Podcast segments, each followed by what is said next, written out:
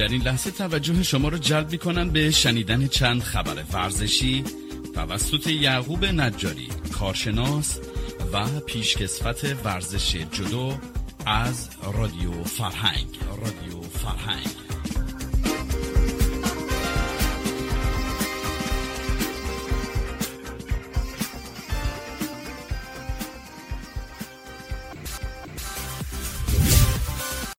با درود فراوان خدمت تمام شنوندگان عزیز و ارجمند رادیو فرهنگ، اخبار ورزشی این هفته رو به استحصال میرسونم و آرزوی سلامتی و تندرستی را برای یکایک شما عزیزان از خداوند خواستارم. ایران در حالی قهرمان مسابقات کاراته و تکواندو ناشنوایان جهان شد که این مسابقات از استقبال کمی برخوردار بود و کیفیت سالهای گذشته را به خاطر بیماری کرونا در پی نداشت. سطح بسیار پایین مسابقات به خاطر عدم شرکت تیم‌های مطرح جهان بود. تیم ملی بسکتبال ایران راهی بحرین شد تا بازی برگشت و دور دوم خود را در چارچوب مسابقات انتخابی جام جهانی در مقابل بحرین در منامه انجام دهد. بازی رفت با نتیجه هشتاد و دو بر شصت و شش به سود ایران خاتمه یافته بود.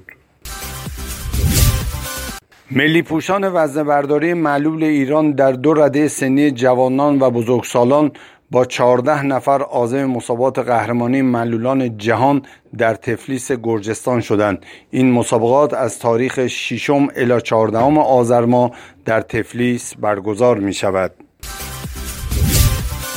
تیم ملی والیبال ساحلی ایران در دیدار فینال قهرمانی آسیا که در پوکت تایلند برگزار می شود نتیجه را دو بر صفر به تیم قدرتمند استرالیا واگذار کرد و نایب قهرمان آسیا شد. مسابقات وزنه‌برداری بزرگسالان جهان که از تاریخ شانزدهم الی بیست و ششم آذر ماه در تاشکند ازبکستان برگزار می شود با حضور ده وزنه‌بردار مرد و چهار وزنه‌بردار ملی پوش زن خواهد بود که این سومین حضور زنان وزنه‌بردار ایرانی در مسابقات مهم و رده بالای وزنه‌برداری به حساب می آید.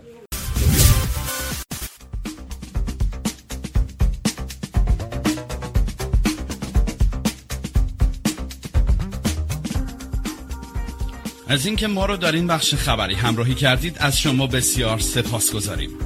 از طرف گروه رادیو فرهنگ روزگار خوشی را برای شما آرزو می‌کنیم. تا درودی دیگر، بدرود.